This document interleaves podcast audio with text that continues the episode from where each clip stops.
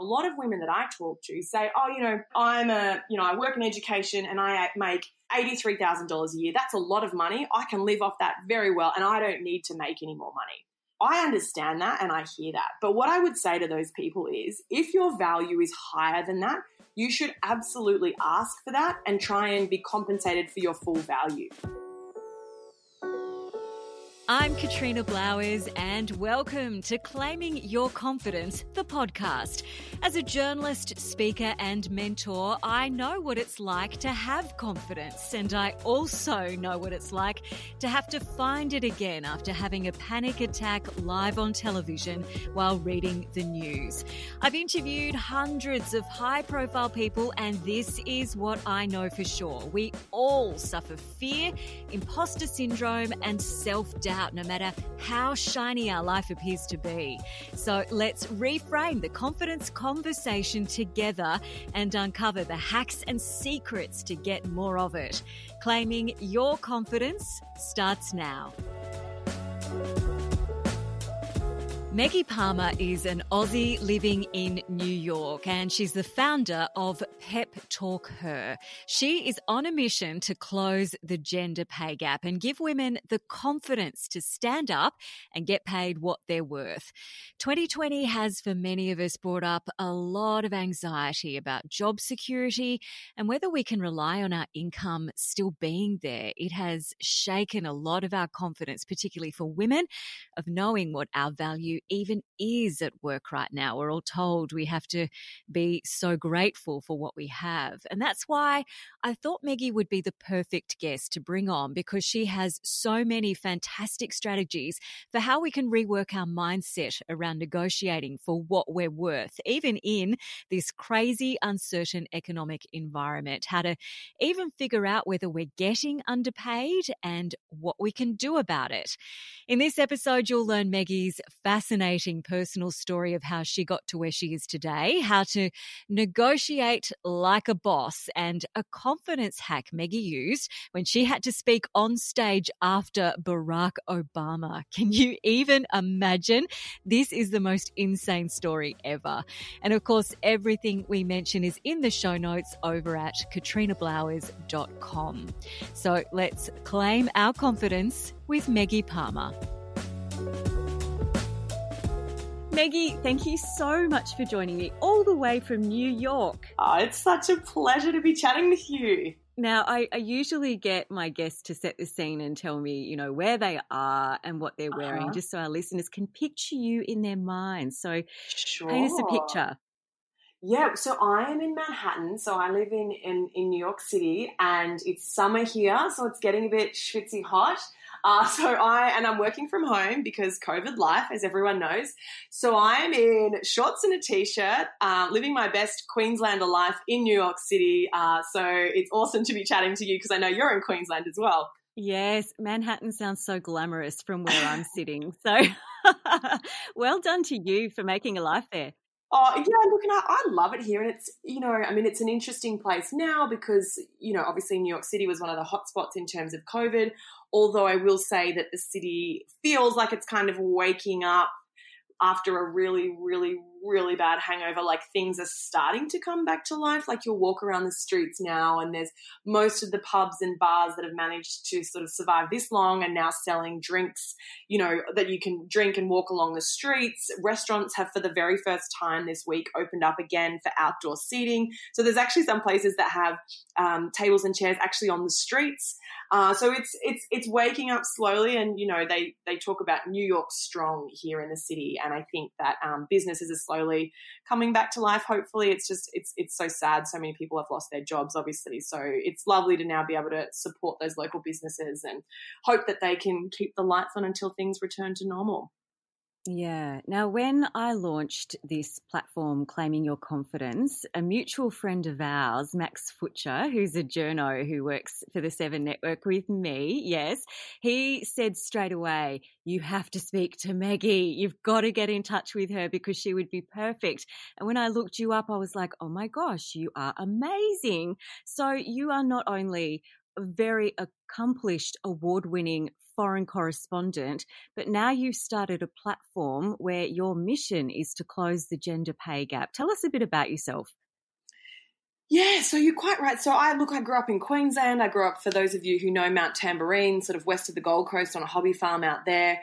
Uh, moved to the Big Smoke, Brisbane, uh, to do my uni, and I kind of didn't really know what I wanted to do. I know you always knew you wanted to be a journo, Katrina, but I was kind of I liked English, um, I liked people, but I didn't really know. And so I studied business and journalism. And long story short, I, I ended up doing work experience as a journalist, and my career kind of went from there, which was awesome and I loved it and it's such a privilege as you know to kind of have that window into people's lives in the very the very best of times uh, and, and also the very worst of times and so started in Queensland and ended up moving all over the eastern seaboard um, working for Channel 10 and and Channel 7 actually and then eventually um, moved moved to London where I worked for the BBC World over there, um, and it was it was awesome. I, I loved it. Um, I loved the places that that journalism has taken me. Sort of, you know, into into disaster zones after earthquakes. Um, you know, to, to red carpets. I was lucky enough to take my cousin as my intern when I interviewed Brad Pitt on the red carpet in Paris.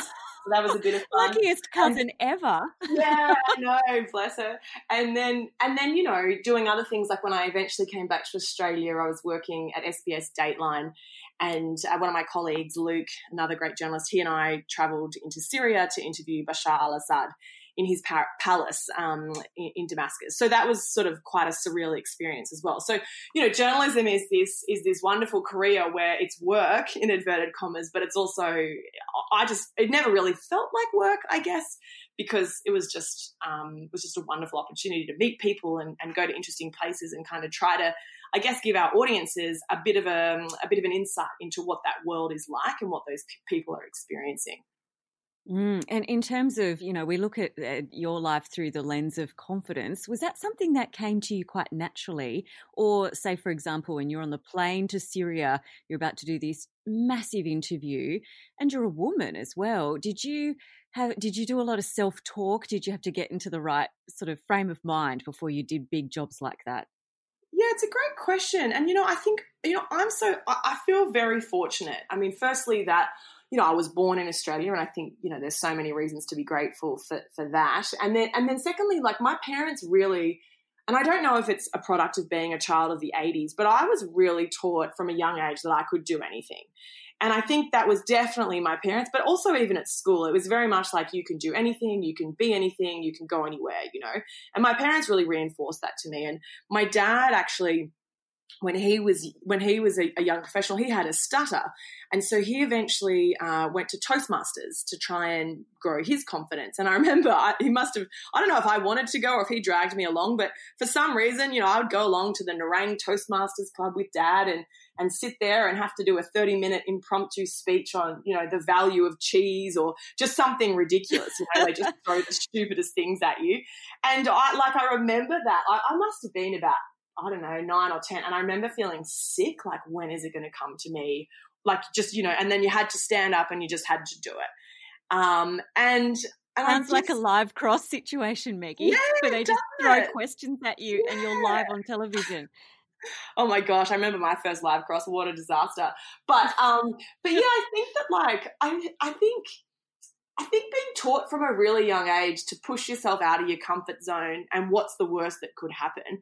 I, really thank my parents for that because I think that's a great mindset. Because, you know, so I'm at this Toastmasters, what is the worst that happens? Like the absolute worst case is that I start crying and run out of the room. Really. Like that is the worst mm. case. Or people think that I'm an idiot. Like that and people that I've never met, mind you. So I think when you frame it like that, you're like, well, doesn't really matter if people that I've never met think that I'm an idiot, and it doesn't really matter if I walk out of a room crying because it's only my dad that I know. So so who cares? So I think when for me it's about like also framing what is the worst that could happen.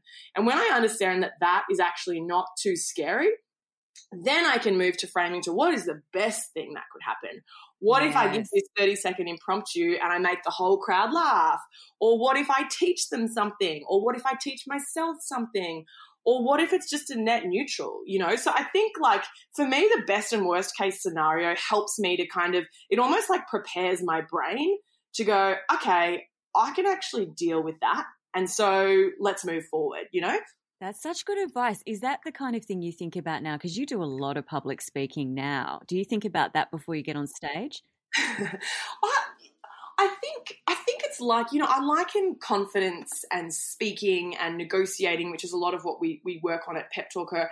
I liken a lot of it to a muscle.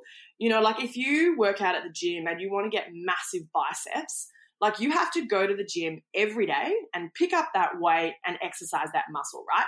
Whether you do it for 20 mm. seconds, two minutes, two hours, whatever, you have to do it every day. And if you do it every day, slowly but surely, that muscle is going to grow and it's going to get stronger and it's going to get bigger. And so I apply a similar kind of recipe, I guess, to confidence because it's like if I put myself out of my comfort zone today and tomorrow, and next week and when you know salesforce asked me to speak on stage after barack obama if i do that every single time all of a sudden my confident muscle is a lot bigger and a lot stronger and so yeah i, I do think that you can apply that um, to, to, speaking as well i used to when i um, speaking is a big part of my work now but when i very first started getting paid to speak around the world i would i would sort of be very nervous, very, very nervous, even up until a couple of years ago. Uh, and I would try and channel those nerves into excitement. That's what I do.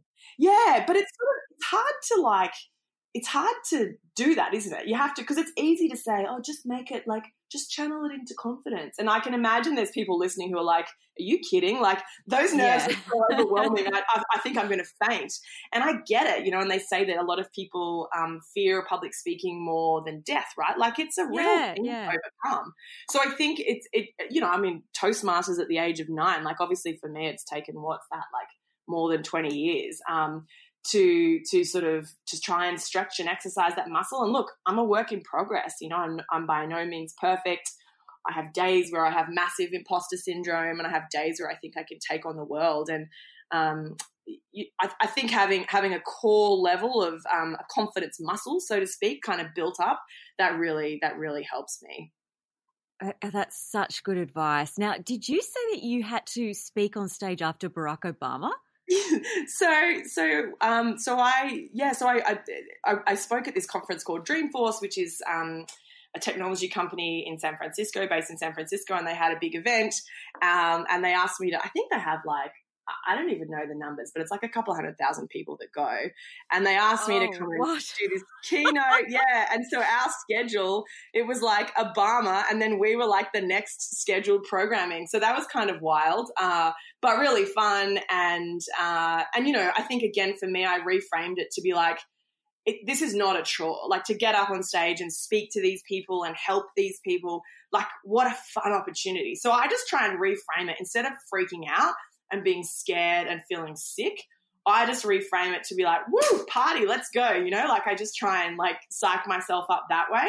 Um, and then like I also actually smile. Like I, am a, I'm a, like a nerd smiling like a maniac backstage beforehand. And I also walk around with my hands on my hips. Um, and my hands. Yes, power um, poses. Um, yeah, yes. power pose beforehand. For, for any of you who've listened to Amy Cuddy's TED Talk, on how power posing changes the chemical composition of your body. That is that is very true in my opinion and certainly in my experience. So I I do that before all of my presentations. Yeah, I find smiling, well, they say that it that it actually changes your biochemistry when you smile, and particularly if you're visualizing something that might kind of make you feel quite nervous or make you feel quite sick inside. If you visualize that, but visualize it going really well, and you absolutely change that self talk into what an amazing opportunity. People want to hear what I've got to say. Um, I, I get to do this, and you smile while you're thinking about it going well, it, it really does work. But you do, as you said, Meggie, you have to work at it pretty much every day.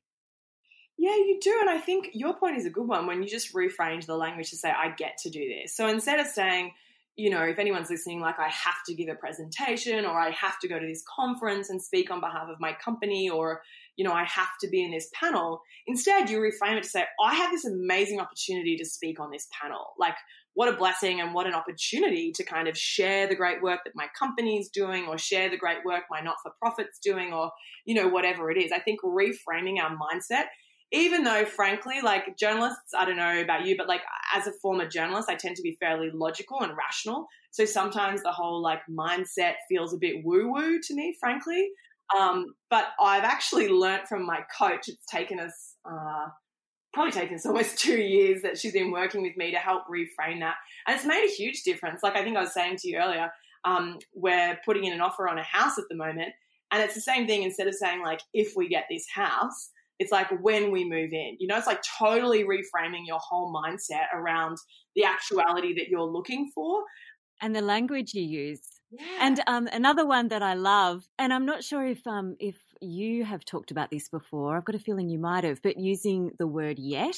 So instead of saying, I can't do this, you say, I can't do this yet. And then again, the language that you're using, it, it, it does have an impact on the neural pathways in your brain. And it makes you believe that you are the kind of person that can do these things. Totally. And the, and the neural pathways is a great point. And ultimately, when I talk about that metaphor of the muscle developing, really what we're doing is we're strengthening the synapses in our brain, right? Like that's that's what it's all about for anyone listening who is feeling like maybe they don't have the confidence to step into that promotion at work or to ask for a pay raise or to take the leap and start their own business like I did it, it's it's about little baby steps to kind of build up those synapses in your brain so that the pathways become a lot stronger so that it becomes a habit rather than something a huge hurdle to overcome. It can become just a, a habit and something that you do every day now let's get on to Pep Talk Her and the transition from being an amazing foreign correspondent to starting this this mission. So you um, something happened to you, didn't it, where you realised that that the gender pay gap was real? Yeah, and I think you know I've got to be honest. Like I probably was fairly naive for for most of my career, and I think you know I uh, as a white middle class Australian woman, like really I had my blinkers on for most of my career, and I, I certainly was not aware of the level of discrimination and certainly pay inequality that affected women, and that frankly particularly impacts women of color to a much higher extent. You know, and I, I, that discrimination is real. We know that from data. Um, in Australia, the Women and Gender Equality Agency, led by Libby Lyons, who's an amazing woman, they they have hard data that proves that this is a fact. So I know that there's haters out there, they troll me all the time on Twitter that say the gender pay gap's not real. It is, right? The numbers don't lie and the data just does not lie. And we know from the data that women are on average paid about 20% less. There's, you know, fluctuates on either side depending on on the industry and stuff, but it's around 20% is that gap. Um, that, that on average women are paid less than our male counterparts. And so I had an experience, yeah, in my professional career where I came to realize that the way that I was being treated compared to my male colleagues at the same level was very different. Um, and I kind of was like, what? Like, I just didn't really think, again, I was just naive. The blinkers were on. I thought that we lived in a utopia and the world was a great place.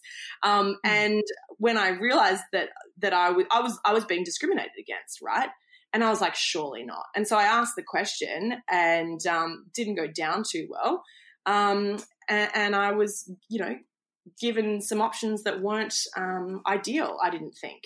And so that kind of started me really on this journey of, uh, firstly, the realization, the firsthand experience of how women are treated often in the workforce and um, and then secondly, I became very interested in how could I help prevent people go through the situation that I did because I found it very anxiety inducing. I never knew what anxiety felt like until I was um, discriminated against and, and bullied by, by a large corporation. And so that experience, I'm actually very grateful for that because I guess it helped me build the muscle of, of um, working out what to do that I'm now able to help pay forward to other women through the Pep Talk Her community and through the app that we've built to, to help with these issues.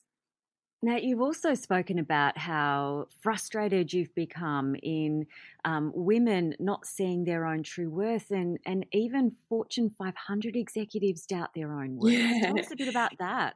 Yeah, it's it's you know I think sometimes I don't know if any anyone listening can relate to this, but sometimes like I don't know. I think when I was younger, I looked at certain people who'd reached a certain level, and I was like, oh, they've got their life together. Like you know, they never doubt themselves. They just walk in and like, you know, demand a salary and they just get it straight away and they don't even have to think about it and they just step into those promotions without any stress.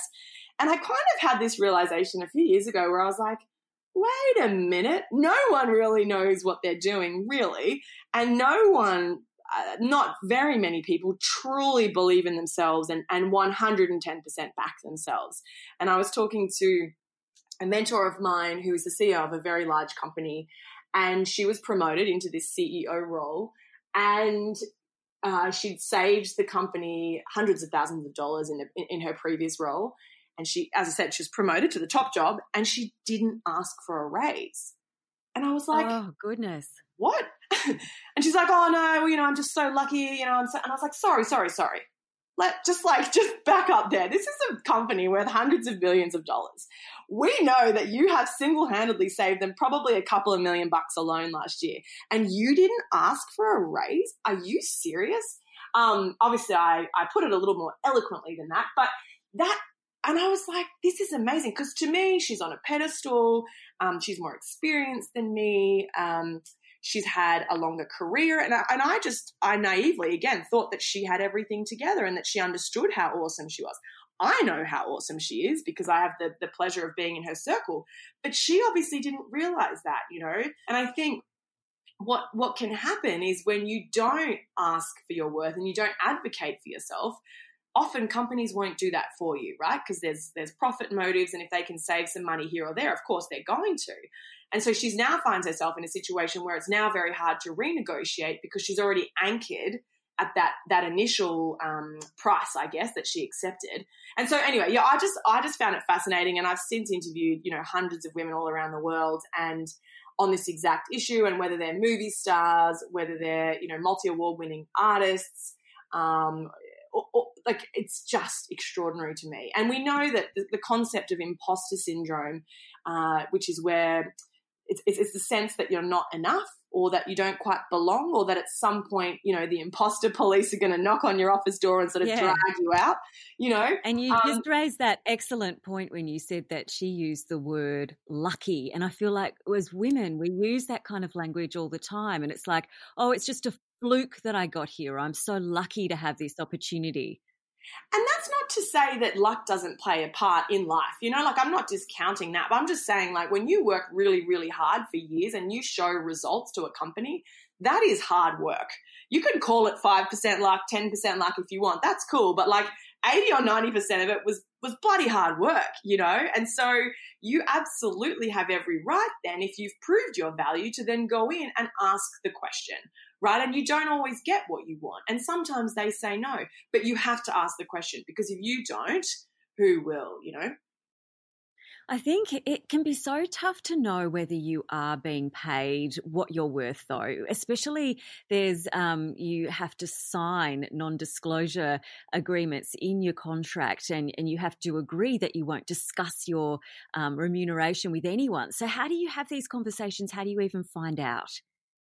Yeah, well, firstly, I would say that that is shocking policy. So I know that there are companies that do that. I know there are some big banks that do that. It's shocking policy, you know. And the reason that most companies do that is because if you're not educated and you cannot find out that information, you cannot ask the question, right? So it's really, really bad policy. The companies that do that. So I would say that anyone listening that has a company that does that, you should lobby to have that changed. The second thing is um, good luck them proving that you have talked about it you know so there's ways that you can you can and i know that actually i'm i'm based in the united states now so i'm not entirely across the australian legislation but that legislation and that that policy of not being able to talk about what you earn is certainly um, being phased out in a lot of progressive companies, and in fact, it's being mandated uh, that it's that it's not allowed. So, for example, in New York City, you can now no longer ask an employee what they previously earned. Because let's say if I'm a woman of color, right, and let's say I was earning $45,000 in my previous job, And we know that women of color are paid even less than white women, so that the gender pay gap is, is, is much larger for people of color. So let's say I was already being underpaid at 45K. If my, my next job says, oh, you know, what were you making at that previous company? And if I say to them 45K, the new employer is going to anchor my new salary based on that information. Perhaps they had $60,000 or $70,000 put aside.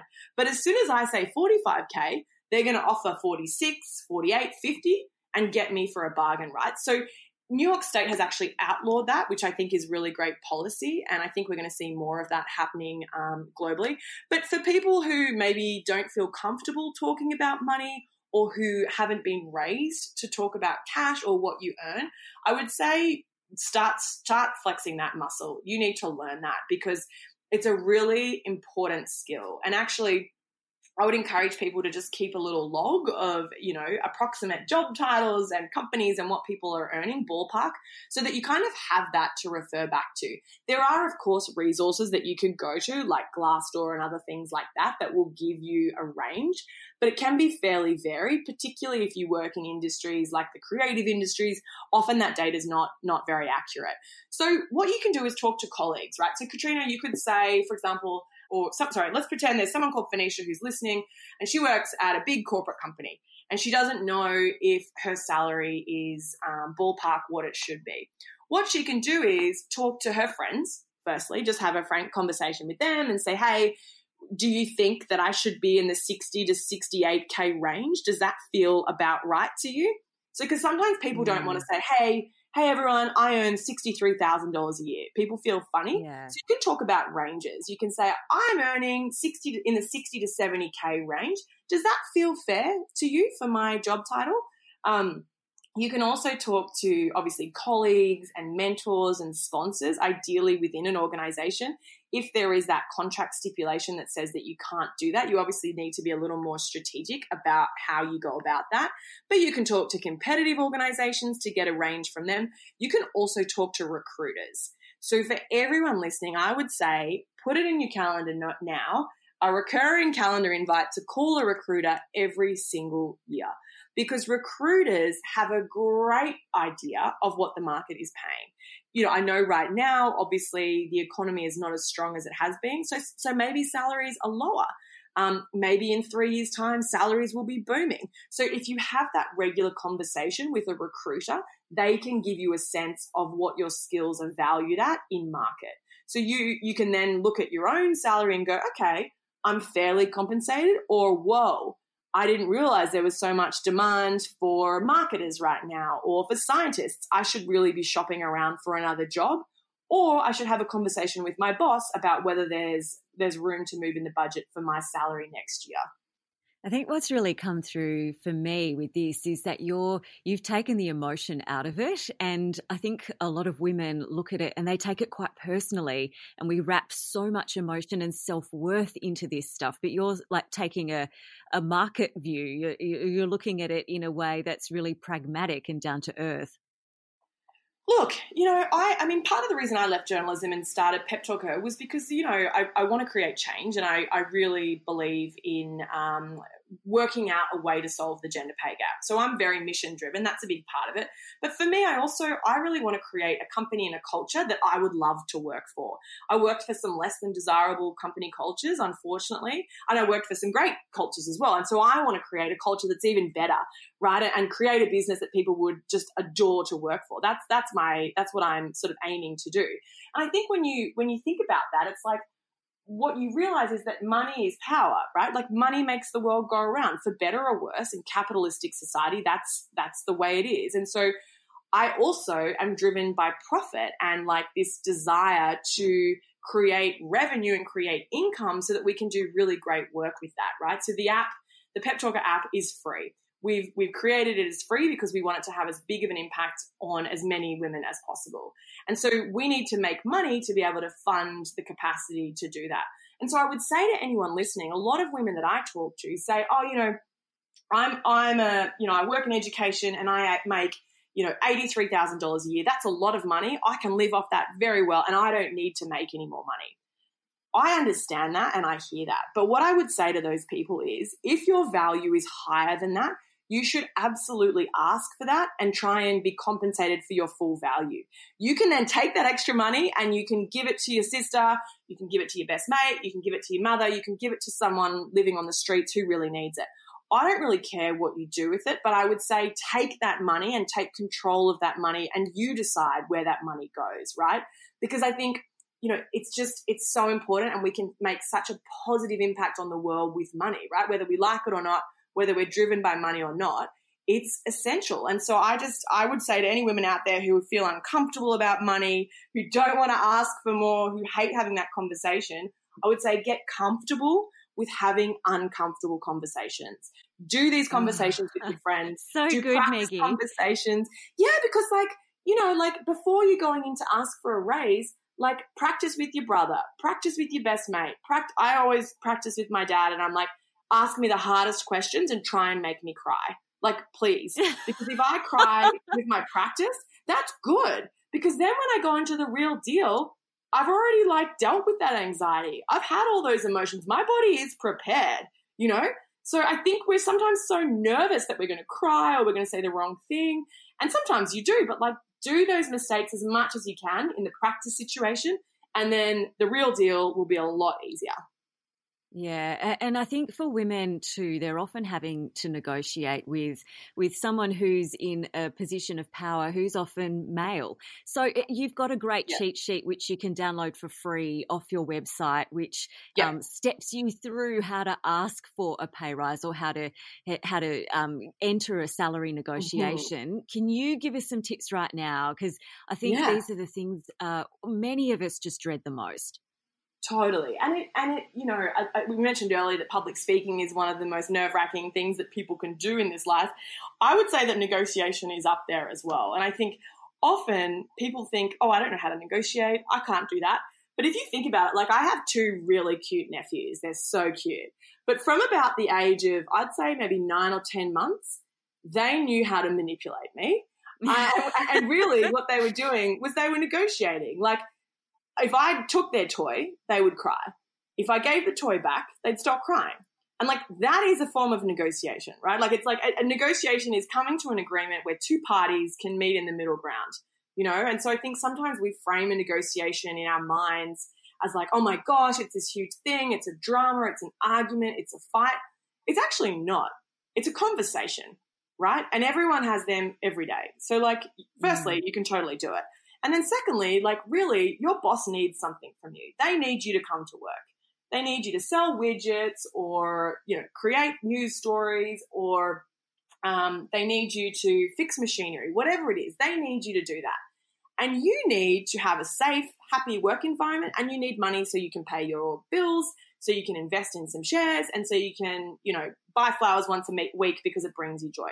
So both parties have something that they need right? And so a negotiation around your pay or your conditions is really just a conversation to say, how much leeway have you got and what do you need and how can I help give you that? And then this is kind of what I need and what the market says I'm worth and like how can we kind of meet in the middle?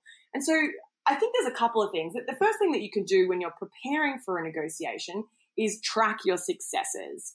And, and I think often we forget the value that we bring to a workplace because a lot of people have one promotion conversation a year.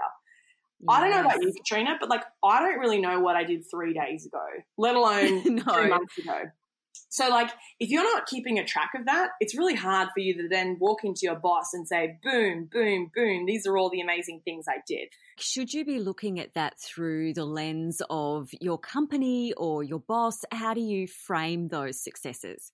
Totally. Well, and I think you've just answered the question there, right? So, if we think about it again as a negotiation between two parties who need something, you need to be framing those of like, what does your boss need? your boss might need more time or he might he or she might need more revenue or they might need a better team culture so whatever they need how can you help contribute to those needs and then secondly the broader overarching company what does the company need? Does it need more revenue? Does it need more clients? Does it need better press? Does it need, new staff members? Does it need new students? What does it need? And so how can you ladder up your achievements to meet those kpis right? And then obviously you might have your own personal goals as well that you want to try and achieve. And so, you know, we built the Pep Talk Her app because we wanted to make it easy and fun and um, accessible to keep track of those things. And so I would encourage people to, you can download the app if you want, and we describe it kind of like a Fitbit for your career. Like it just sends you these prompts to kind of recall the great things you did at work this week or yesterday or whatever it is. And so if you're doing that, say once a week, you can imagine you're going to come to the end of the year and you're going to have more than 100 achievements recorded. And so then it's a lot easier if you print that out when you're preparing for your pay raise conversation to go, my gosh, I did bring in that massive client. Oh, that's right. I did organize the holiday party. Or I was the reason we, re- we recruited John. You know, I introduced John to the CEO.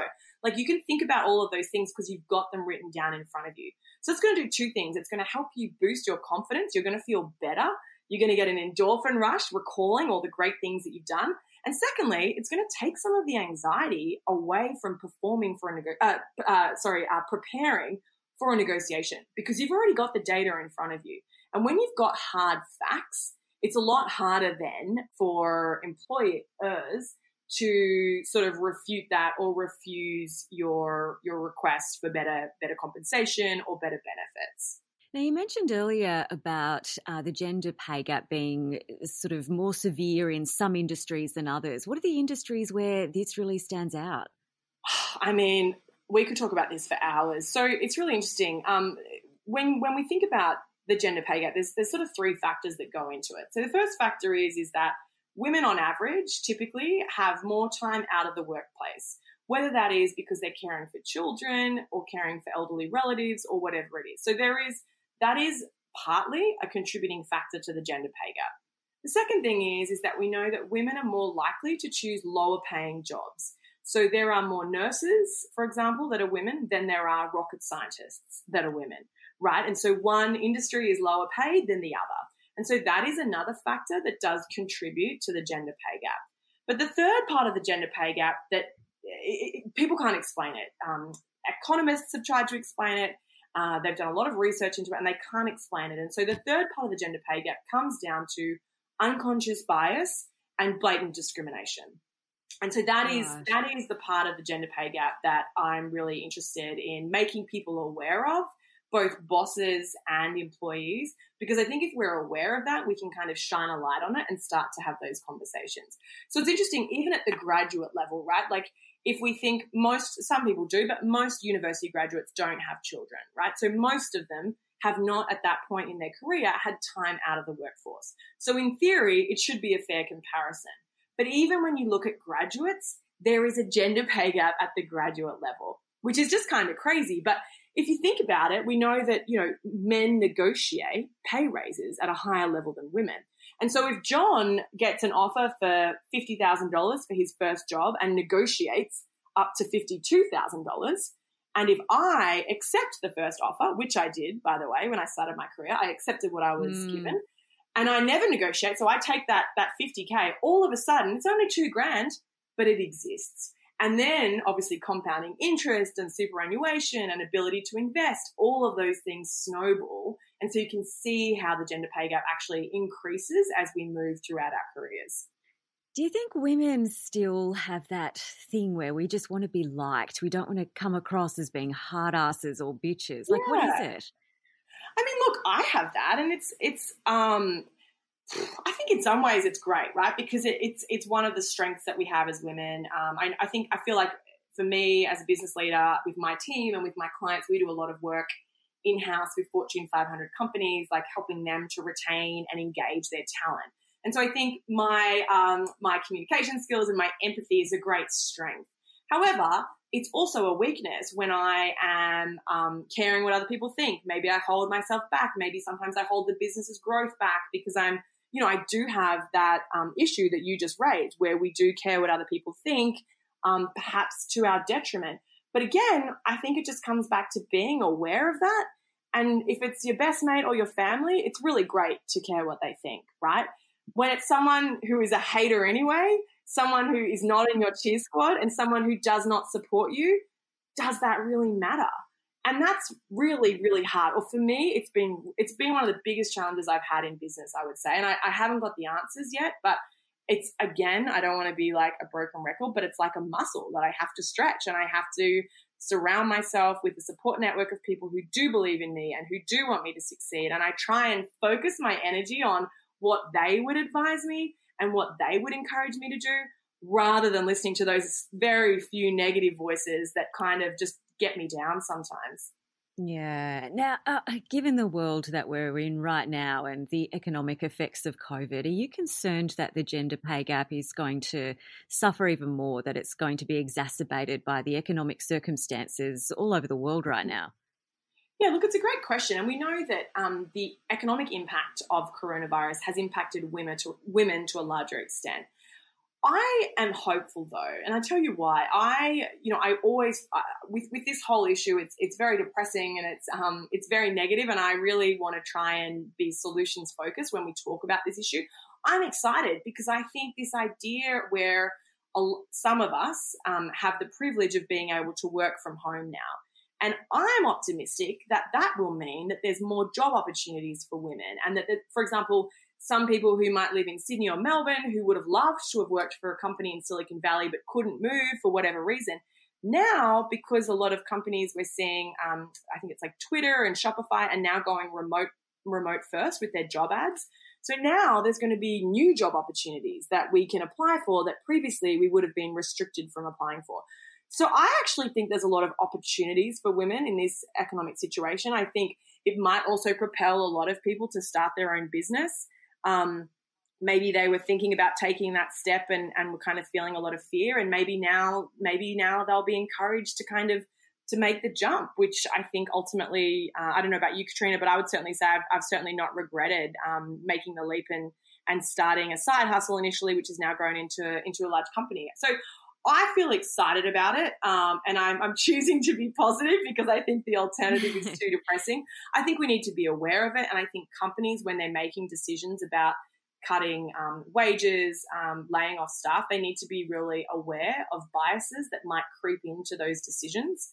Um, and I think, you know, as always, for, for people that are firstly minorities, and then also women that are pregnant, I mean, it's, it's just shocking the stories that I hear. And so I would just encourage anyone that's a leader or a decision maker who's listening to really take that into account because I think the world is changing and people are not tolerating behavior that for so long was tolerated and swept under the carpet. Like mm, you know, there's a couple of people that have reached out to us about class actions, about this sort of behavior from large multinational companies that everyone would, would have heard of. Like there's there's a, there's change in the air, you know, and so I think it's really important now more than ever to treat people fairly uh, and, and with compassion, regardless of their gender. Yeah, and what an exciting time for you to be to be spearheading that movement of change as well, Meggie.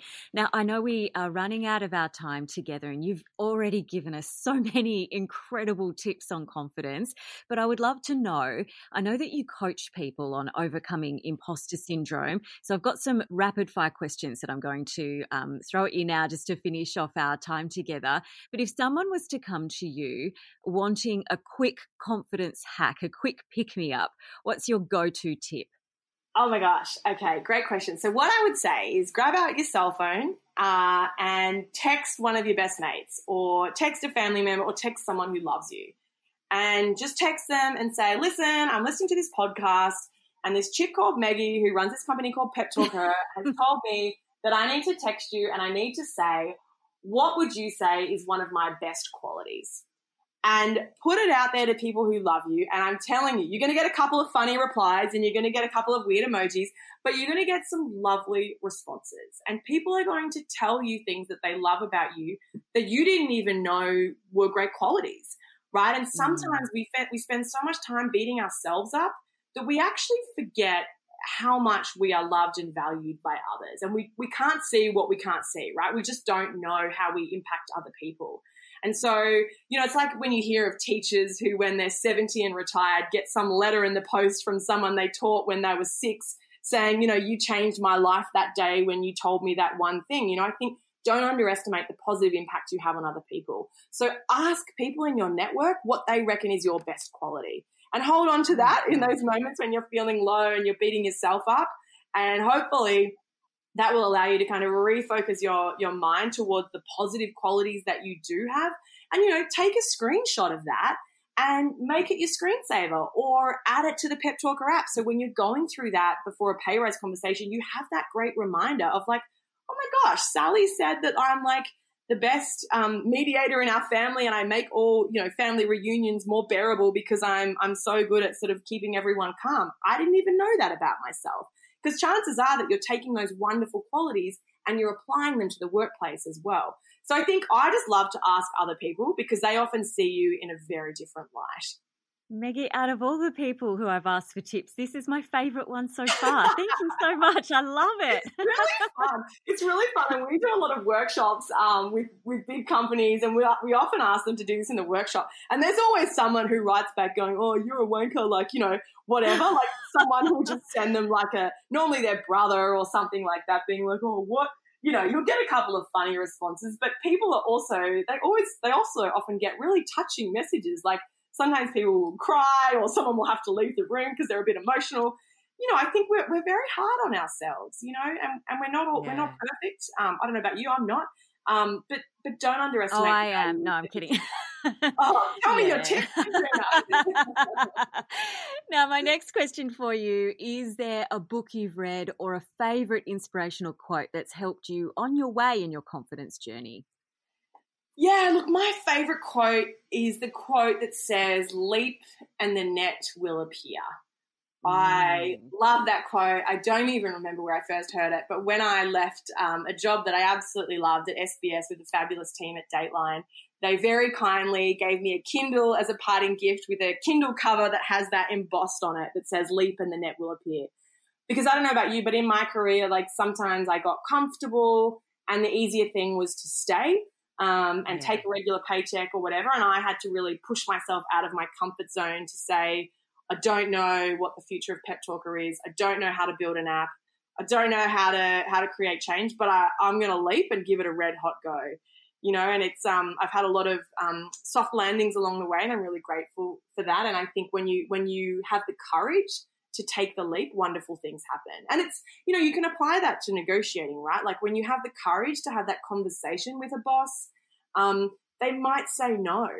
And and that may be a turning point for you. You may say, well, you know what, this is not the company for me anymore, and it might force you to mm. start looking for another job. Or they might say yes. Or they might say, there's a job going, you know, in the Calcutta office. Would you consider moving? You know, like who knows what will happen? But if you don't ask the question, um, I think that we're sort of cutting off our opportunities. Yeah, I love that. Now, what do you do for pure joy? Something that has no goal or outcome attached to it. Great question. I love to cook, but you know there is a goal there of eating because I also love to eat. yeah. I love. What do you cook. love to cook? Oh, I made an orange cake yesterday, actually. Um, one of my dear friends, Shauna Kinnair, she's an amazing documentary maker, and she had a big um, PBS Frontline film premiere last night. So I made her an orange cake. That was delicious. Love a brownie chopped chip cookies, you know, all the healthy stuff. mm, yeah, that's right. Healthy for the soul. yeah. and, and, my final question to you is what does the future of confidence look like for you? What are you working on in yourself right now that will take you to where oh. you next want to be in your life? Huh, what a great question. Um, I think I think the future of confidence is investing in yourself really and and and backing yourself and believing in yourself and i you know, I invest in coaches. I, I pay people a lot of money to coach me because I can't, I've tried to do it on my own. It didn't work. I needed help, turns out. Um, and so, you know, investing in staff as well, like growing our team was really scary for cash flow reasons. But as soon as I did that, amazing things happened. And I think just kind of again, it's just that idea of like leaping and like being like, oh, I guess I'll invest this money in a coach and see what happens. I guess I'll invest in a therapist. I guess I'll invest in a new staff member. And in doing that, in making those leaps, um, I've, I've, certainly been very grateful from an individual perspective in terms of my mindset and my confidence. But also, I've observed that our business um, has has gone from strength to strength as well. Gosh, amazing. I can't thank you enough for all the amazing tips that you've passed on today and the work that you're doing for women all around the world. Thank you so much, Meggie. We're going to put all your contact details in our show notes for how people can find out more about you and also download your incredible app. But thank you, Meggie. Yeah, you're so welcome. And listen, like I just, I, I love what you're doing, and I, I'd love your community to see us as a resource as well. So see us as your cheerleaders. So like definitely um, you know, connect on LinkedIn or Instagram. The Pep Talk Her account is um, is good fun, and we share lots of tips on there. And as you said, there's like lots of free cheat sheets and stuff on the website to help step you through some some advice for negotiating. And the app's free and it's really useful. And, and you know please pay these these tips forward to other men and women in your life you know who need a pep talk or who maybe aren't believing in themselves or seeing what you see in them. Like help them as well. I think it's it's amazing how how much of a difference that can make to people's careers what fantastic and super timely advice from Meggie, and so comforting to know that even high powered executives sometimes doubt their own worth. I know that shouldn't surprise me anymore because that's exactly why I started this podcast to shine a light on the reality that we all suffer self doubt and have these self sabotaging thoughts. But it still intrigues me when I hear about it and it kind of spurs me on in a way to keep showcasing these stories so we can leverage each other's courage. If you know someone who'd benefit from hearing Meggie's advice, you know, maybe they've been laid off or they hate negotiating and need their own pep talk, please share it with them and get in touch with Meggie and me on Instagram and let us know what you thought. And because we are a new podcast, I would be so grateful if you would hit subscribe so we can bring you even more incredible guests. I'm also going to be adding some more content in the next few weeks, so I don't want you to miss out. Go to katrinablowers.com for more info on this episode and any of the others so far. It is all there. I hope you're having a great week. Thank you so much for listening to Claiming Your Confidence.